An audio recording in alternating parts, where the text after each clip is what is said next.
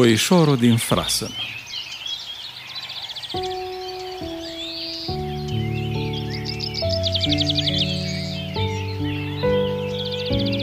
Îmi plăcea nevoie mare să ascult pișii mari povestind. Dacă era să aleg între a căsca gura la poveștile lor și a mă burdușă la joacă împreună cu cârlanii de vârsta mea, bucuros aș fi renunțat la cei din urmă și mi-aș fi petrecut toată ziua îndiletnișindu-mă cu cei din tâi. Găsesem un loc aparte unde putem să-mi potolesc curiozitatea și să-mi satur urechile cu minunățăi din lumea celor mari.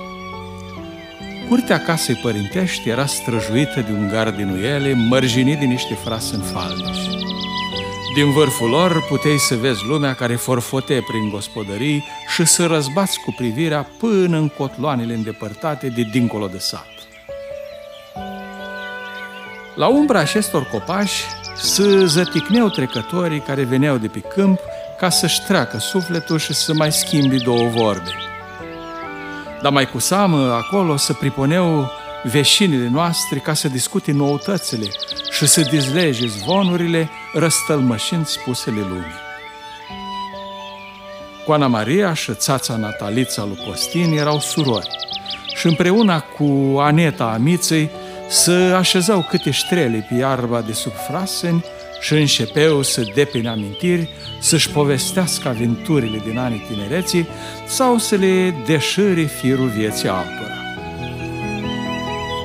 De la ele puteai să afli și nu-ți vor mai fi, și cu șini vorghește și care cu care s-au înrăjbit și nu să mai eu.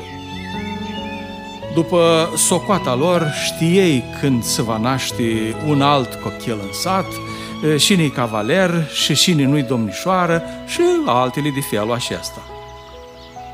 Mai ghini era să cazi pradă colților lupului decât să intri în gura lor și dacă aveai de-a face cu ele, știai tot ce se întâmplă pe o rază de câțiva kilometri în jur. Ar fi putut înlocui cu ușurință radiouă, încă rar prin locurile noastre. Ia du-te de mi-adună niște gândași tămăduitori. M-a trimis mama într-o zi. Vine amuș iarna și-mi trebuie leac pentru încheieturi. Cantaridele sau cățelul frasunului, cum se mai spune, sunt niște gândași verzi aurii, lungi, cu miros caracteristic, care trăiesc pe trunchiul mojdrenilor. Oamenii îi adunau, îi puneau în spirt împreună cu petalii de crin și făceau o soluție pentru durerile provocate de reumatism, gută sau alte dureri ale articulațiilor. Mama învățase rețeta din bătrâni și eu o ajutam la prepararea ei. Așa am descoperit prima dată șezătoarea mătușilor și m-am pomenit oaspete la claca lor. Prins fără voie în hora meliții, m-am așezat pe o creangă unde să nu amorțesc și am ascultat ziarul de duminică de la un capăt la cealalt. Poveștile se depănau savoroase și captivante pentru foamea mea de noutăți, iar interesul îmi spore odată cu nestăpânita curiozitate pe care mi-o alimentau mătușele.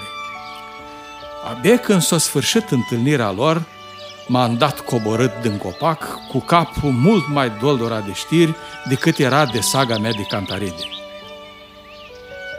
A doua oară când m-am nimerit, am înțeles că șezătorile lor erau regulate și țineau loc slujbii de la biserică. Din dată și le-am descoperit naravul, am prins drag de meserie și mi-am făcut obicei să merg la vânătoare odată cu ele. În următoarea duminică m-am dus fără să fiu trimis, iar mama, văzându-mă gata de plecare, m-a întrebat. Unde duci costele? Să strâng gândași de frasă în maică. Mi-ai adus și săptămâna trecută. Obiectă e. Doar nu da boala în noi ca mana în pătlăjele. Ori vrei să vindești tot satul de frigănoase? Lasă, măicuță, că licoarea asta ține și la anul.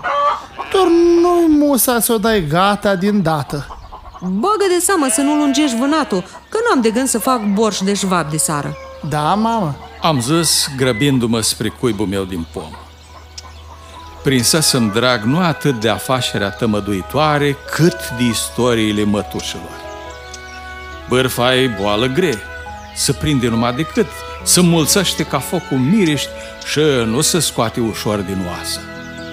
Îi mai ră pentru suflet decât reumatismul pentru inimă și și răpuși nu se mai tămăduiesc ușor decât cu pământ galben de la 2 metri adâncime. Mulți vor să scache, dar puțini să străduiesc cu adevărat. Vai, ai auzit bre Natalițo și-a făcut Lelea Maria Petri? Ba bine că nu, dacă n-aș sta să păzesc câte se întâmplă în satul ăsta, apoi n-ar ști nimeni câte păcate s-ar făptui la întuneric. Aneta Amiței era atât de dedicată acestui meșteșug și își fășea meseria cu atâta înverșunare că uneori, grăbită să ajungă la întrunire, uita să mănânce. Abia când o rupe foamea după multe ore de sporovoială, își aminte că n-are bucate pregătite. Văleu, măiculiță! Ia că ea mi-a zacur și eu n-am mâncat și nici n-am de aguri. De aguri ai! Îi zășe cu Ana Maria.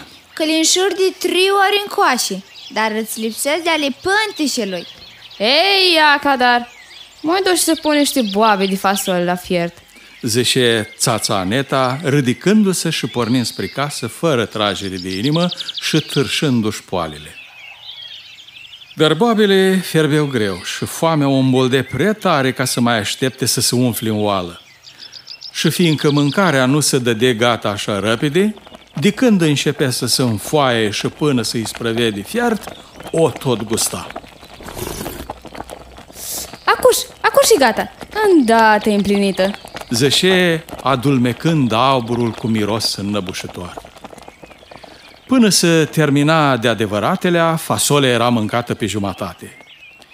Și nu se fiersa să oală, îi se umfla și îi fierbe ei în pântișe.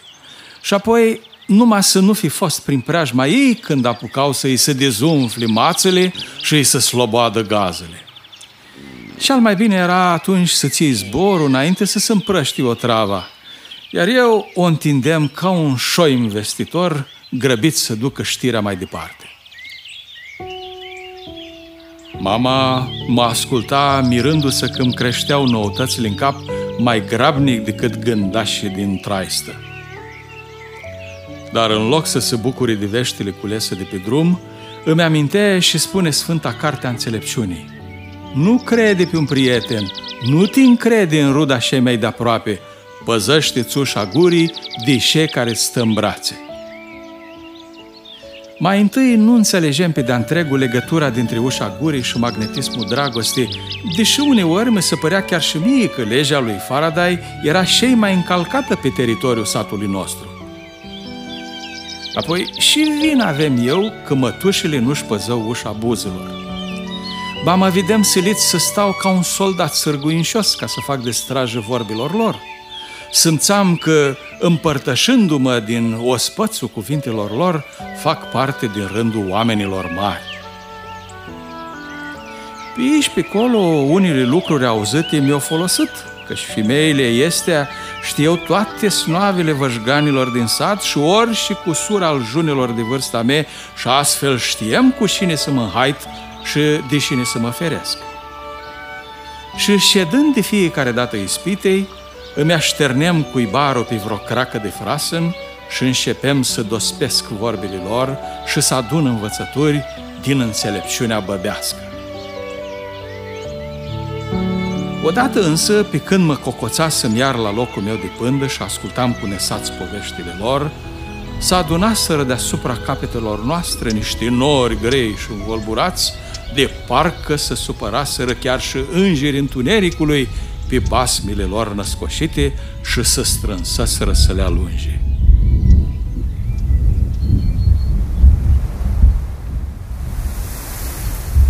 Un vânt grăbit s-a pornit fără veste, iar vârful frasenului o început să se zgâlție cu crenjile unduindu-se sub rafalele întețite și frunzele frăsuind zgâlțânate.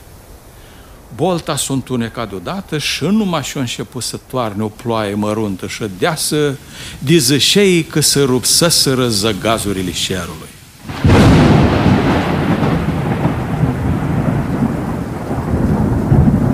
Stropi mari și răci s-o descătușat din înalt, picurându-mi drept în creștet.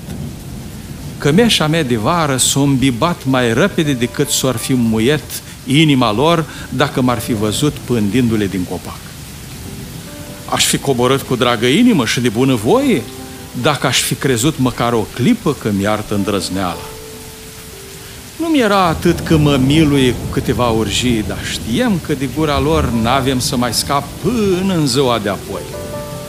Cum erau să mă ierte pe mine, care le urmăream din frasem, dacă lelele nu se temeau de Dumnezeu, care le prive de dincolo din noi? Pare mi se că strochește. O zis cu Ana Maria, cătând în sus și făcându-mă să simt pe spate fiori mai răși decât șiroaiele de ploaie. Pe semne acolo jos, ropotul nu răzghise atât de aprig. Lasă, Mario, că botezul cu apă de ploaie distupă și fundăturile sufletului, nu doar poșghița pământului când așel de sus ploaie cu nemiluita. O zis Aneta Amițe, scoțând la iveală una din vorbile de duh, pierdută printre născoșirile pierzătoare adunate în cufărul înțelepciunii. Femeile s-au foit nemulțumite de desubt, supărate că ploaia le curmă poveștile și le strâcă șezătoarea.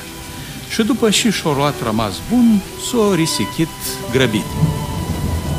Le-aș fi zorit eu singur din urmă dacă aș fi putut. Ploaia tot mai deasă îmi bișuie fața, pedepsându-mă parcă pentru fapta mea, în timp și încercam să cobor. Înainte să se depărteze însă suficient cât să nu mă audă, șuvoiul reși mi-o smuls din chept un strănul zdravăn care le-o speriat pe cele două surori mai ceva ca bubuitul Sfântului Ilie prăvălit printre noi.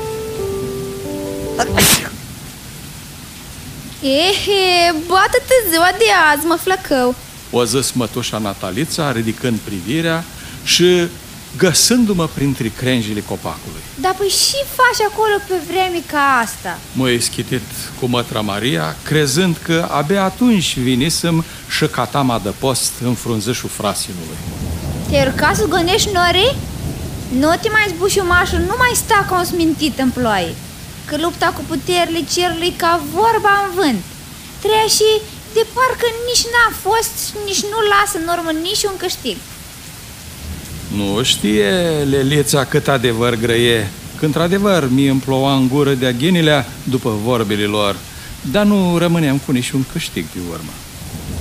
Ba din contra, după ce că am ajuns acasă terșuit și muiet ca un harbuz din butoiul cu murături, am primit din partea mamei o muștruluială strașnică. Decât să străjiești poveștile lor, ai bine ai face de pază la propriile buze. E, dar uneori e mai ușor să stai în calea puhoiului de ape decât să-ți înfrânezi limba. De aceea, când e vorba de cuvinte, am învățat să joc și eu ca psalmistul. Pune, Doamne, o strajă înaintea gurii mele și păzește ușa buzelor mele.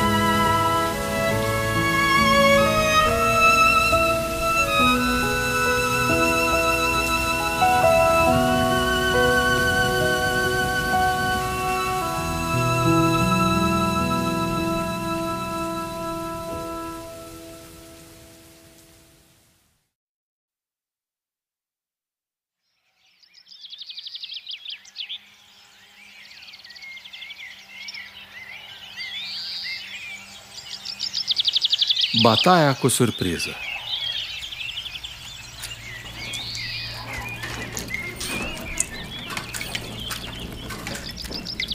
Oi, veșine, cât șerpi cofa de most?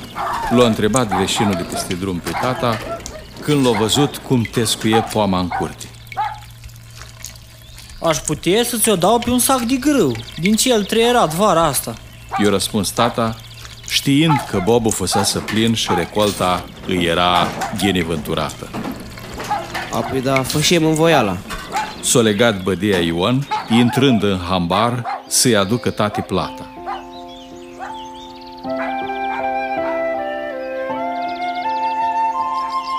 Auzăm deseori astfel de târguieli și eram obișnuiți cu schimbul de produse sau cu trocul, cum îi spuneau oamenii. Unul vinde mere, celălalt îi dădea brânză de oi sau de vași, ori schimbau între ei o pereche de boi pentru o bucată de pământ. Ni s-a smuțit și nouă în gând ideea de târg și nu mai știem și să tocmim și cu și să-i mai atragem pe tovară și de joacă. Olguța, de exemplu, scotea la vânzare vârfuri de creioane colorate din cele primite de la vărul nostru din Bacău. Cum la țară nu prea se găsău, tranzacția era destul de profitabilă. Câte patru eugenii pe vârful de creion colorat. Ouăle erau însă produsul cu care ne târguiem cel mai des. Era la mare căutare și le putem vinde la cooperativa din centrul satului. În plus, aici ni se plăteau cu bani și putem să ne cumpărăm bomboane de toți banii. Dimineața, înainte să ieșim pe poartă ca să ne ducem la școală, am trecut cu fratele meu pe furiș prin poiata păsărilor și am înșfăcat câte un ou în fiecare buzunar. Bă, intrăm în magazin și le vindem. O zis Daniel, entuziasmat. Ap, dar cum să le vinzi vânzătoare? L-am întrebat nedumerit. Ei pus acolo ca să ne cumpere nouă marfa sau să ne vândă ce avem noi nevoie să luăm? Nu știi că îți dau produs în schimbul ouălor? Putem să șerim bomboane, drajeuri sau biscuiți în prețul lor. De-ar fi știut mama și afaceri fășem noi, ne-ar fi cu sub buzunarele numai decât sau ne-ar fi schimbat pe două găini ouătoare. Dar cum speram să nu afli precurând, i-am dus doamnei de la prăvălie Marfa, gata să facem târg. Femeia o scoți de sub teșghe un suport de metal cu două ineli lipite, asemănător șifri 8, prin care trebuia să treacă ouăle aduse la schimb. Unul dintre ochiuri era mai larg, pentru ouăle mai grasane, iar celălalt era mai îngust, pe măsura celor mai mici. Primele erau socotite cu 75 de bani, iar celelalte valorau doar 65. 2 lei 60. O făcut e totalul celor patru ouă pe care le adusesem. Vă pot da în schimb 10 bomboane de lapte sau o mână de drajeuri de ciocolată. Vrem din ultimele. O deșis Daniel, având deja în minte destinația dulșurilor. Puneți pofta în cui. Mi-o zis când i-am șerut partea care mi se cuvine. Doar nu crezi cum avea să faci în risipă mâncând. Îi dăm colegilor de clasă la schimb și ne alegem cu ceva mai bun. O subliniat el, intenționat pe ultimul cuvânt. Iar când ajungem acasă, strunim moțatele mamii ca să le meargă fulgi și mâini să facă o mai balșoaie.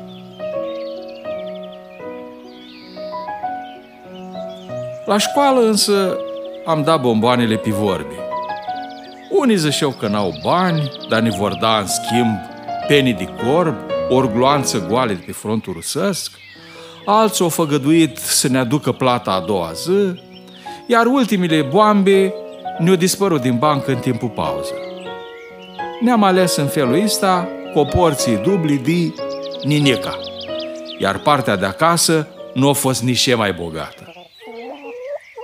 Azi nu ar fost harni și găinile și încă nu s-au luat. O constata Daniel în timp și trece pe la cuibare. Ap, da, dacă ieri le-am fugărit toată ziua și nu ne-am lăsat ragaz să mănânci iarbă, Lasă, bă, că le-am dat graunțe prin fundate aseară. S-a scuzat fratele meu. da, dar le-au rămas în gât că apă nu ne-am gândit niciunul să le mai punem. Am presupus, știind cât de repede am încercat să ne descotorosăm din datoririle încredințate de mama.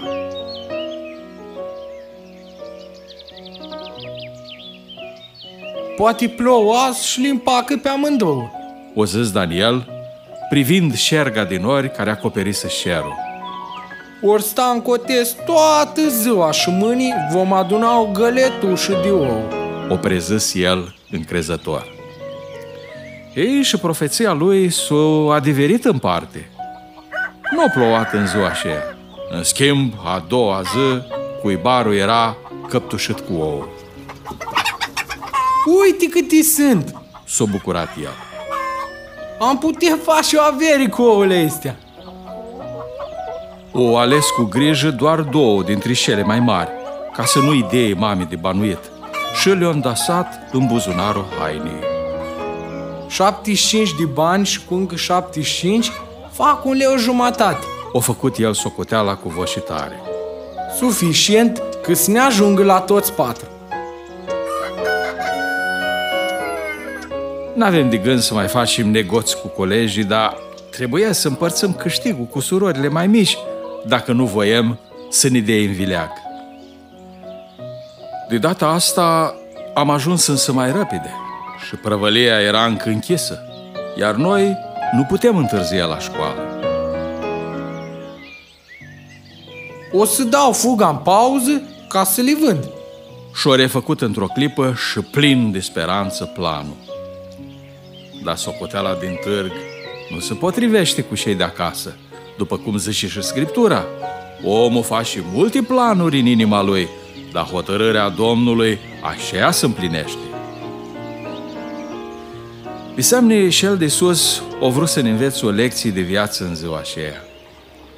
Când am ajuns la școală, nu se sunase încă și copiii se mai zbenguiau, istovindu-și elanul înainte de ore. Chiar când se intre pe ușa clase, Daniel o dat peste doi colegi care se încăierau. Unul dintre ei l-a împins pe celălalt, izbindu-l pe fratele meu. El și-a dus instinctiv mâna la buzunarul din dreapta, unde a încasat lovitura și-a constatat repede că ouul a fost strivit. O început să simtă deja efectul pe chelea lui. Hăi, de ce nu iei seama și la ei din jur? L-a apostrofat pe vinovat. Ori ți se rărești frizura odată cu mintea și vrei să-ți aplic o mască împotriva căderii părului. O zis sarcastic, scoțând din buzunarul teșit degetele de pe care curge terșul de gălbenuș. Ce, bă, ce trebuie? O da norocul peste tine și ți-o oat găina în cașiulă? I-a răspuns colegul zbărșit. Ei, eu zic că eu o oat în buzunar după cum se vede. O zis cealalt. Tu nu vezi că-i dă omleta pe din afară? O a țățat el șarta. Băi, dacă nu ți iei vorbi înapoi, hai să vezi ce scrob îți fac în vârful capului. O promis și el jignit, cătând cu mâna în buzunarul stâng, arma rămas întreagă. La cât din cinci creierul, ți-o prajești în mai puțin de două secunde. N-ai curajul. L-a smuțit și mai mult camaradul din față. Cât ai numărat până la unu, Daniel o scos proiectilul din tolba țarilor și l-a lansat direct spre inamic. Din fericire, racheta din găoașe o ratat țânta, nimerind numai ghiozdanul și pictându-l numai decât cu pete de culoarea florii soarelui. Hei, să știi că deși îmi țin carțele în geantă, capul tot pe un milcar. O zis cealalt, păstrându-și un calm ironic și rânjând aparent nepăsător la cele întâmplate. Dacă tu n-ai nimerit țânta, să știi că eu n-am de gând să o ratez. Și când o zis acestea, o scos și el mâinile din buzunare, ținând câte două ouă în fiecare dintre ele. Luat prin surprindere și neștiind că mai sunt și alți comercianți care îi făceau concurență, frate meu o rămas cu gura cascată, privind uimit la armele biologice din mâna dușmanului. Puh, exact la țânte! O exclamat acesta, potrivind un ou mai mic pe care să îl trimită între dinți. Apoi, înainte de a arunca ghiuleaua, o zis. Ai o secundă să-ți ferești nasul, ca să nu se amesteci galbenușul meu cu sângele tău. Cât ai clipi, oule și-a atins țânta. Și el din tâi s-a făcut zob deasupra ochilor, lăsându-i nu doar soarele pe bolta frunță, dar șuncul cui cât munță de pe lună.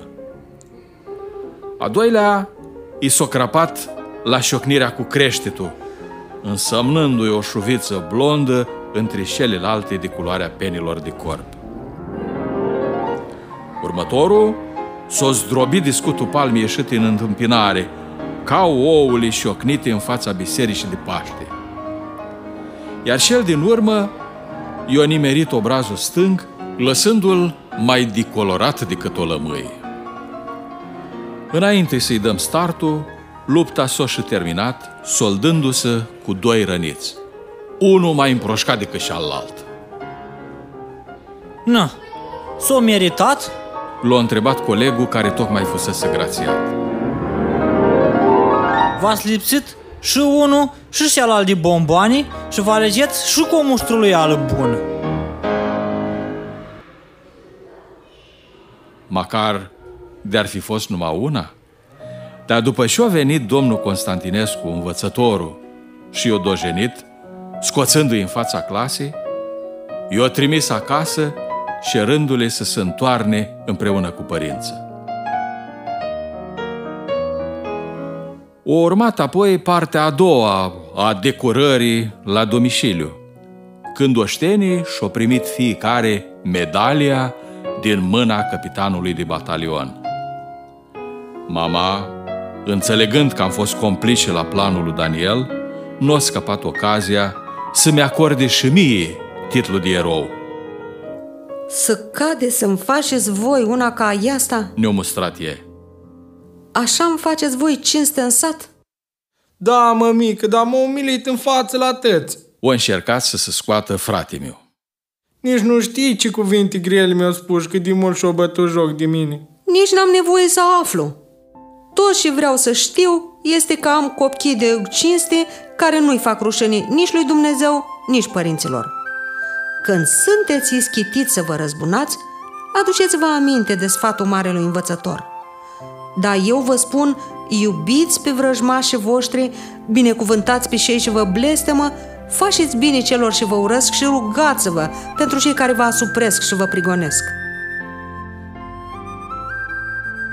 A doua zi la școală am luat fiecare câte o fălie în plus de pâine prăjită cu ou ca să ne semnăm cu ei tratatul de pace.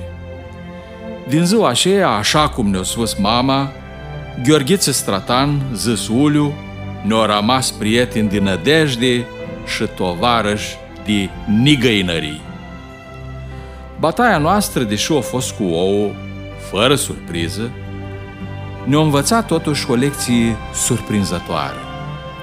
Când întorci rău spre bine, iubirii pentru ură, binecuvântare pentru blestem și rugăciune pentru prigonire, ai toate șansele nu doar să-ți învingi dușmanul, ci să-l cușerești pentru împărăția șerurilor.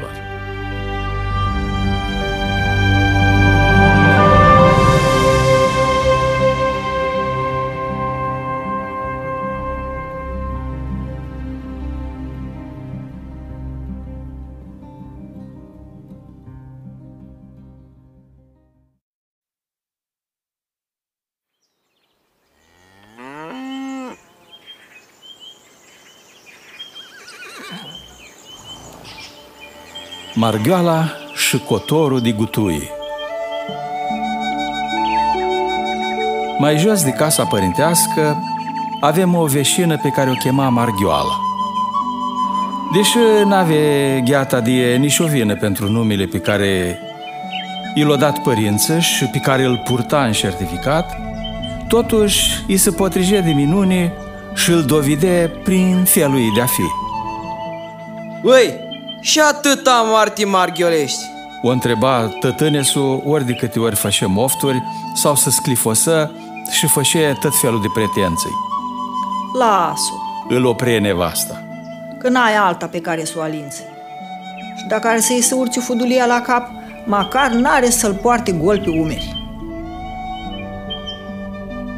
Așa fusese crescut încă de mică și așa îi se suiseră nazurile la nas și fumurile la urechi, iar fata s-a arătase capricioasă încă de când început să se meargă în chișoare.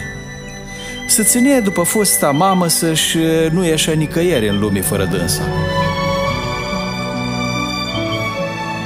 Mai târziu, o început să aibă niște apucături ciudate. Și deși împlinise de mult vârsta măritișului, nu se dădea scoasă nici până în stradă, decât dacă o lua mamă sa de-amu bătrână, de poala haine și o tăgărța trăgând-o după dânsa.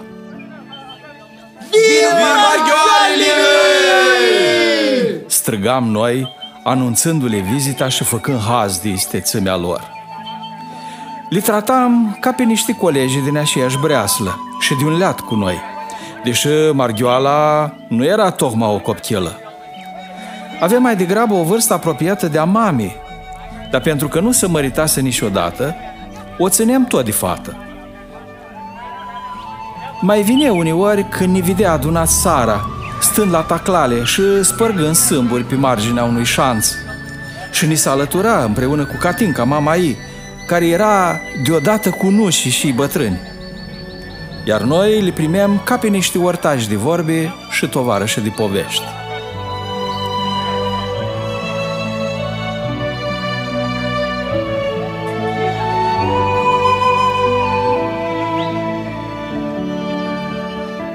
În poartă la Costin Mihai, să mai aflăm și noi noutățile și de scoasă în lumea, ori să ascultăm povestile celor mari. Ne-o zis Daniel. Bădia Potop, cum îl știe tot satul, spune întotdeauna întâmplări nemai întâlnite și ne înghesuiem să le auzăm, deși uneori nici noi nu știm dacă să le credem sau nu. Ne-am adunat o mulțime de fete și fișori și ne desfătam urechile cu tot felul de tălmășoguri, întrecându-ne împățănii și pozni de ale copchilărie și alte lucruri pline de haz. Ia că băi, vin circarii!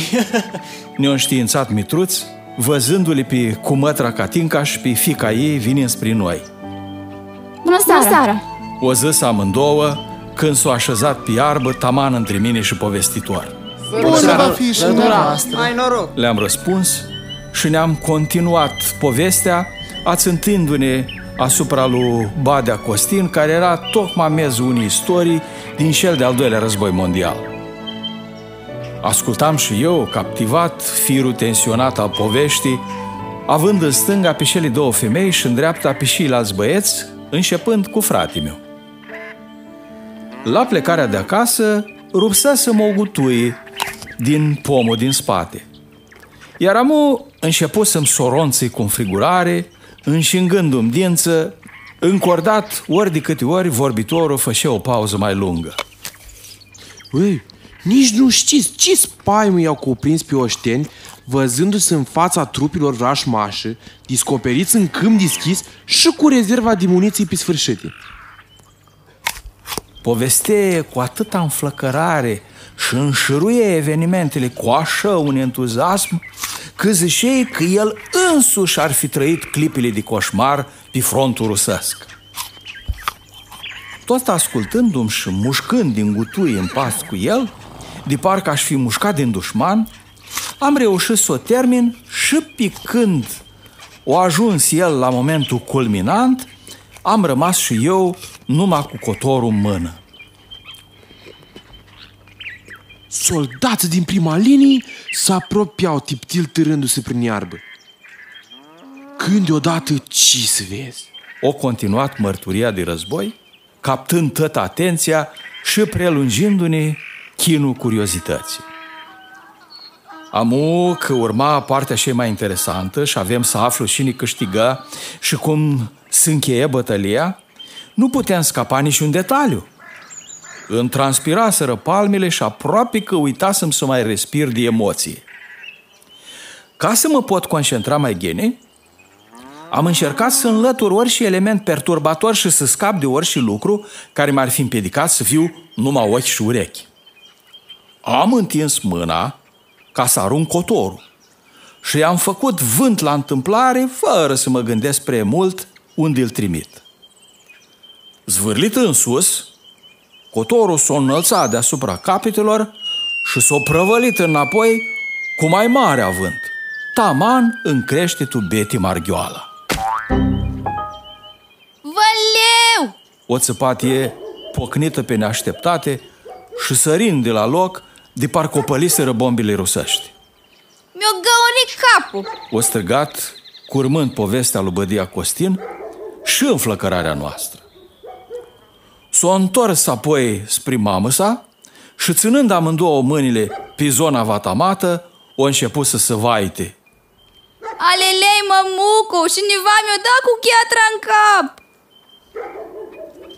Țața Catinca, văzându-și fata nenorocită și găsând cucuiul care-i doschis în păr, s-o pierdut cu șirea și a început să se tânguie și e.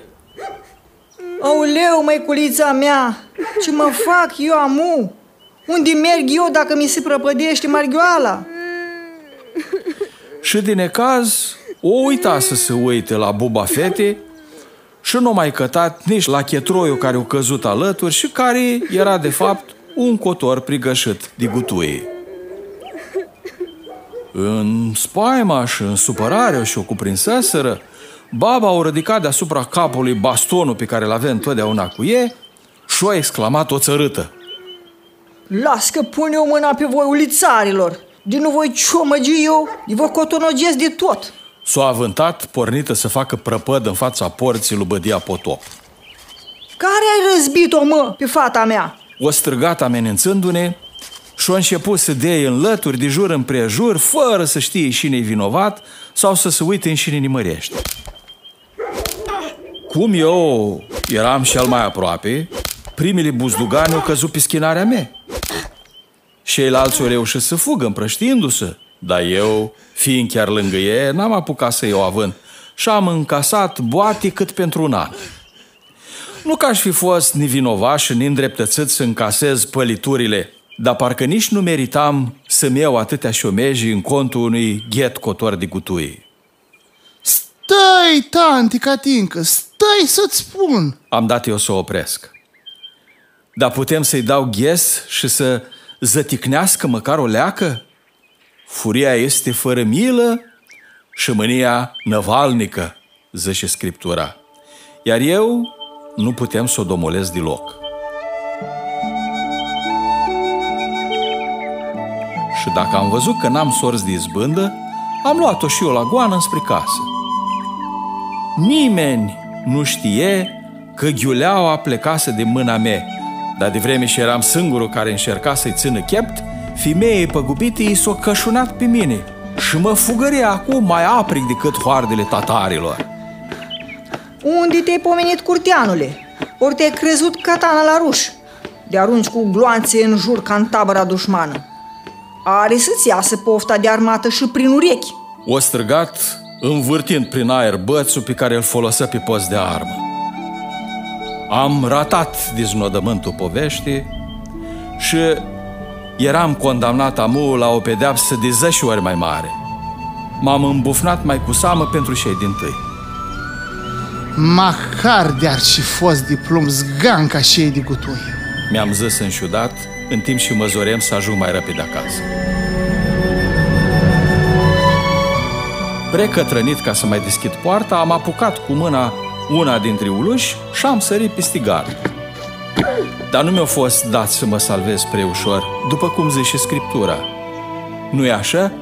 Dacă faci bine, vei fi primit bine. Dar dacă faci rău, păcatul pândește la ușă. Eu nu săvârșesem rău intenționat, dar nici bine nu procedasem, ca să mă aștept să fiu întâmpinat cu vreun bun venit. Marghioala vine din urmă războinică și amenințătoare, vestindu-mi răsplata. Pot să-ți scurm tranșee ca să te ascunzi de mâna mea, dar am să te găsesc și în fundul cazematei.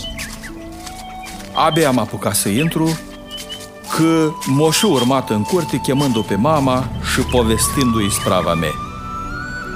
Las pe mine, Catincă, și nu te mai supăra. O luat-o mama cu ghinișorul. Ca așa povățuiește cel de sus.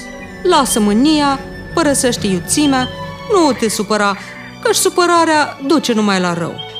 Nu-ți mai fă inimă ră și de atâtea griji că mă ocup eu de el și apoi îți făgăduiesc că n-are să se mai întâmple. Adăugă în timp și intră în tindă ca să-și trateze dezertorul. Ia spunem, și s-a întâmplat. M-a întrebat, după plecarea părâșilor, cu un ton mult mai cumpătat decât mă așteptam. După ce am povestit toată tărășănia și m-a ascultat până la capăt, mi-a zis numai atât, cu înțelepciunea femeii credincioasă, care știe cât să ierte și cât să șerte. Trebuie să umbli mai cu băgare de seamă, dragul mami, și să te porți ales cu toți oamenii ca numele lui Dumnezeu și învățătura lui să nu fie vorbite de rău. Și cată de te ferește nu doar de păcate, ci de orice pare rău. Ascultând-o, prin minte mi-a trecut grăbită ca un avion care cercetează terenul dușman, imaginea marghioale și a mamii ei. Să știi că nu creștin șerce să marghiolește în fața altora. Mi-am zis eu în sânea mea. Și acela care rămâne marghiol în ochii lui Dumnezeu.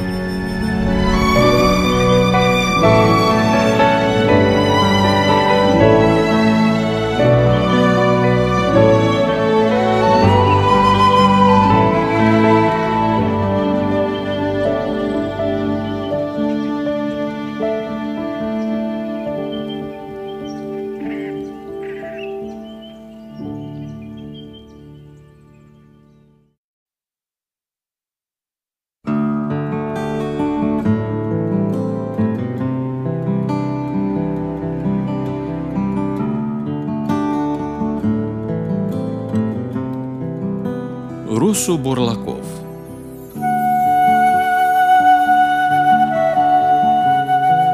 O vorbă din bătrâni zice că bunătățile din ograda veșină sunt întotdeauna mai râvnite decât cele din propria bătătură. Nici noi nu vedem diferit lucrurile, mai ales când se nimerea să punem mâna pe câte ceva din străinătate. Rar se întâmpla pe vremea mea să ne vadă ochii lucruri aduse de prin alte țări. De aceea, vizitele domnului Burlakov erau un motiv de mare bucurie. Rusul locuia în Vaslui și era căsătorit cu o nemțoaică. Îi priveam ca pe o minune dumnezeiască, nu numai pentru că puteau face casă împreună în pofida celui de-al doilea război mondial, care îi declarase dușmani, și și pentru că ori de câte ori vineau la noi, aveau buzunările pline de tot felul de minunățăi nimai gustate. Alte ori, când părinții mergeau la târgu din oraș, poposeau la această familie, iar ei ne trimiteau și nouă la plecare câte o mână de scofeturi. Pe timp de vară însă, Piotr parcurgea cu bicicleta și 18 km dintre Vaslui și Poenești și stătea la noi câte trei zile. Mâine primim musafiri. Ne-a anunțat mama, strunându-ne la treabă. Trebuie să dăm totul gata înainte de apus, că vine domnul Burlacov și rămâne până duminică. La început, ni sulângeau pașă, alergând de colo-colo ca să le punem pe toate în ordine, știind că primem fiecare porția noastră de rasplată. Apoi însă ne dezumflam ca un caușuc spart, aducându-ne aminte obiceiul lui Piotr. Inga, iar îi dă tăti bomboanele ori Olguța. Ne plângem noi. Și și iar la mila ei, șerșând pomană. De ce n-ar lucra și el în locul nostru atunci, dacă tot primește mereu taienul cel mare? Nemulțumirea noastră nu era pe de-a întregul nejustificată. Rusul se îndătinase să-ți dea punga cu dulciuri surorii șeli mari, lăsându pe el să facă apoi împarțala. Poate că omul se gânde la numele ei cu rădășini rusăși sau poate chipul ei balai cu ochi albaștri îi aducea aminte de casă. Cine știe? Noi ne-am obișnuit ca Olguța, cu candoarea și dulceața celor 10 ani, să atragă simpatia tuturor musafirilor, iar ei să o îndrăjească pentru sfiala și frumusețea care nu se desprindeau de ei. Tu, Olguță, tu, ia vine până în coașă la Badia. O chemat-o vineri seară, după și ne-am întors de la biserică și am stat la masă. Hai, vin în coașă să-ți dau desertul. I-o zis el, când s-a așezat pe capătul patului și i-a arătat surorii mei locul gol de pe genunchi. Apoi înșet și cu multă migală, cum îi era în șire, o disfăcut săculețul din hârtie din buzunarul hainei și o scos la iveală o grămăjoară de bomboane de mentă. Apropiați-vă și voi, veniți încoace. Ne-au poptit și pe ceilalți. Luați de aici câte un boz de zahar, că bomboane rusăși n-am. Apoi după și ne-a servit pe fiecare cu câte un ștuc mentolat, i-o încredințat olguții restul pungii. Tati! Nu-i drept! Ne-am îmbufnat noi înșudați. Dacă o răsfați așa, iar o să o înveță nazuroasă. Ia fiți pe pace. Ne-a stâmpărat mama. Olguța e dragă, fiindcă aduce cu o nepoată de lui din Petrograd. Da, n-aveți grijă, că după și pleacă musafirii, sorta are să le împartă pe din patru cu voi. De parcă era cineva dispus să aștepte încă două zile. Nimeni nu se pune chezaș că aveau să rămână întregi nici măcar până în zori, dar mite până triază. Și apoi mai era și răbdarea. Cum era să ne înfrânăm dorul de dulci și să fim atenți la slujba de la biserică dacă bomboanele rămâneau pe mâna nimănui acasă? Tu de ce primești mai multe? M-am răstit la sorme, hotărât să-mi fac dreptate. Fiindcă celui ce are se va da, dar de la cel ce n-are se va lua și ce are. Mi-a răspuns nepăsătoare, gândindu-se la frumusețea ei și râzând, bineînțeles, din înțelepciunea mea. Deși nu-i valabilă regula asta și la muncă, nu doar la talente și bunătățuri. Fiindcă tu ai tăiat deja destule frunze la câmpi ziua de azi. Dacă ți-ar mai da o porție, rămâne copaci desfrânzăți de hărnișia ta. Monța Patiar. Mai ghine ar fi să o ștergem de aici. O sări Daniel în ajutor? Până nu ni se ieși atât cât am primit. Cât de bine ideea lui. Mi-am pus-o în gând să o învăț pe Olguța tabla împărțării la patru. Chiar dacă la școală nu o știem prea bine, când trebuie să o aplic pe porția de mâncare a fraților, rezultatul ieșă întotdeauna bun. Iar dacă greșăm, era oricum în favoarea mea. Pe aceea cu șereți și vi se va da, căutați și veți găsi, băteți și vi se va deschide. O știi? Că tot pe acolo scrie... I-am zis hotărât să o târnosesc până avea să-mi deschidă pumnul în care ținea bomboanele. Oricui își ceri, dă-i, și celui ce ți-a cu sâla al Italii, nu îi lișeri înapoi. S-a îndreptat frate meu spre Olguța, încercând să împace situația. Iar tu, O zis întorcându-se spre mine, deși nu-i șeri în tine dacă vrei să capiți. Și și vrei anume? Să mă milojesc la dânsa și să-i fac chirostenii? Mai degrabă o fac piesă să ploconească înaintea mea, șerșând îndurare. Hei, hei, hei! Ce se petrece aici și ce mi-aud urechile? o întrebat mama, care intrase pe neașteptate în odaie. Apoi s-a întins spre căpătâiul patului și o lua scriptura, având încrustată pe chip mâhnirea aceea care mă condamna mai mult decât zece pedepsă. Ei au urzit lucruri rele împotriva ta, au făcut sfaturi rele, dar nu vor izbuti. O citat e din psalmii lui David. Apoi, dând înapoi câteva pagini, o citit. Fără de legea pe care a urzit-o se întoarce asupra capului lui și silnicia pe care a făcut-o se coboară înapoi pe țeasta capului lui. Asta ai meritat tu acum. Mi-o zis, strunindu-mi bătăile inimii și gonindu-mi sângele în vine. Da, ca să știi că ziua Domnului e ca să ne desfătăm și să ne bucurăm și nu ca să ne amărâm și să ne sluțăm sufletul, am să te iert. Iar tu, Olguța, I s-a adresat surorii mele mai mari, să nu uiți niciodată că binecuvântările împărtășite se mulțesc întotdeauna. După ce a ieșit mama din cameră și s-a întors în bucătărie unde tata povestea cu oaspetele, Olguța s-a răsușit spre mine și a zis cu voce domoală și gata să izbucnească în plâns.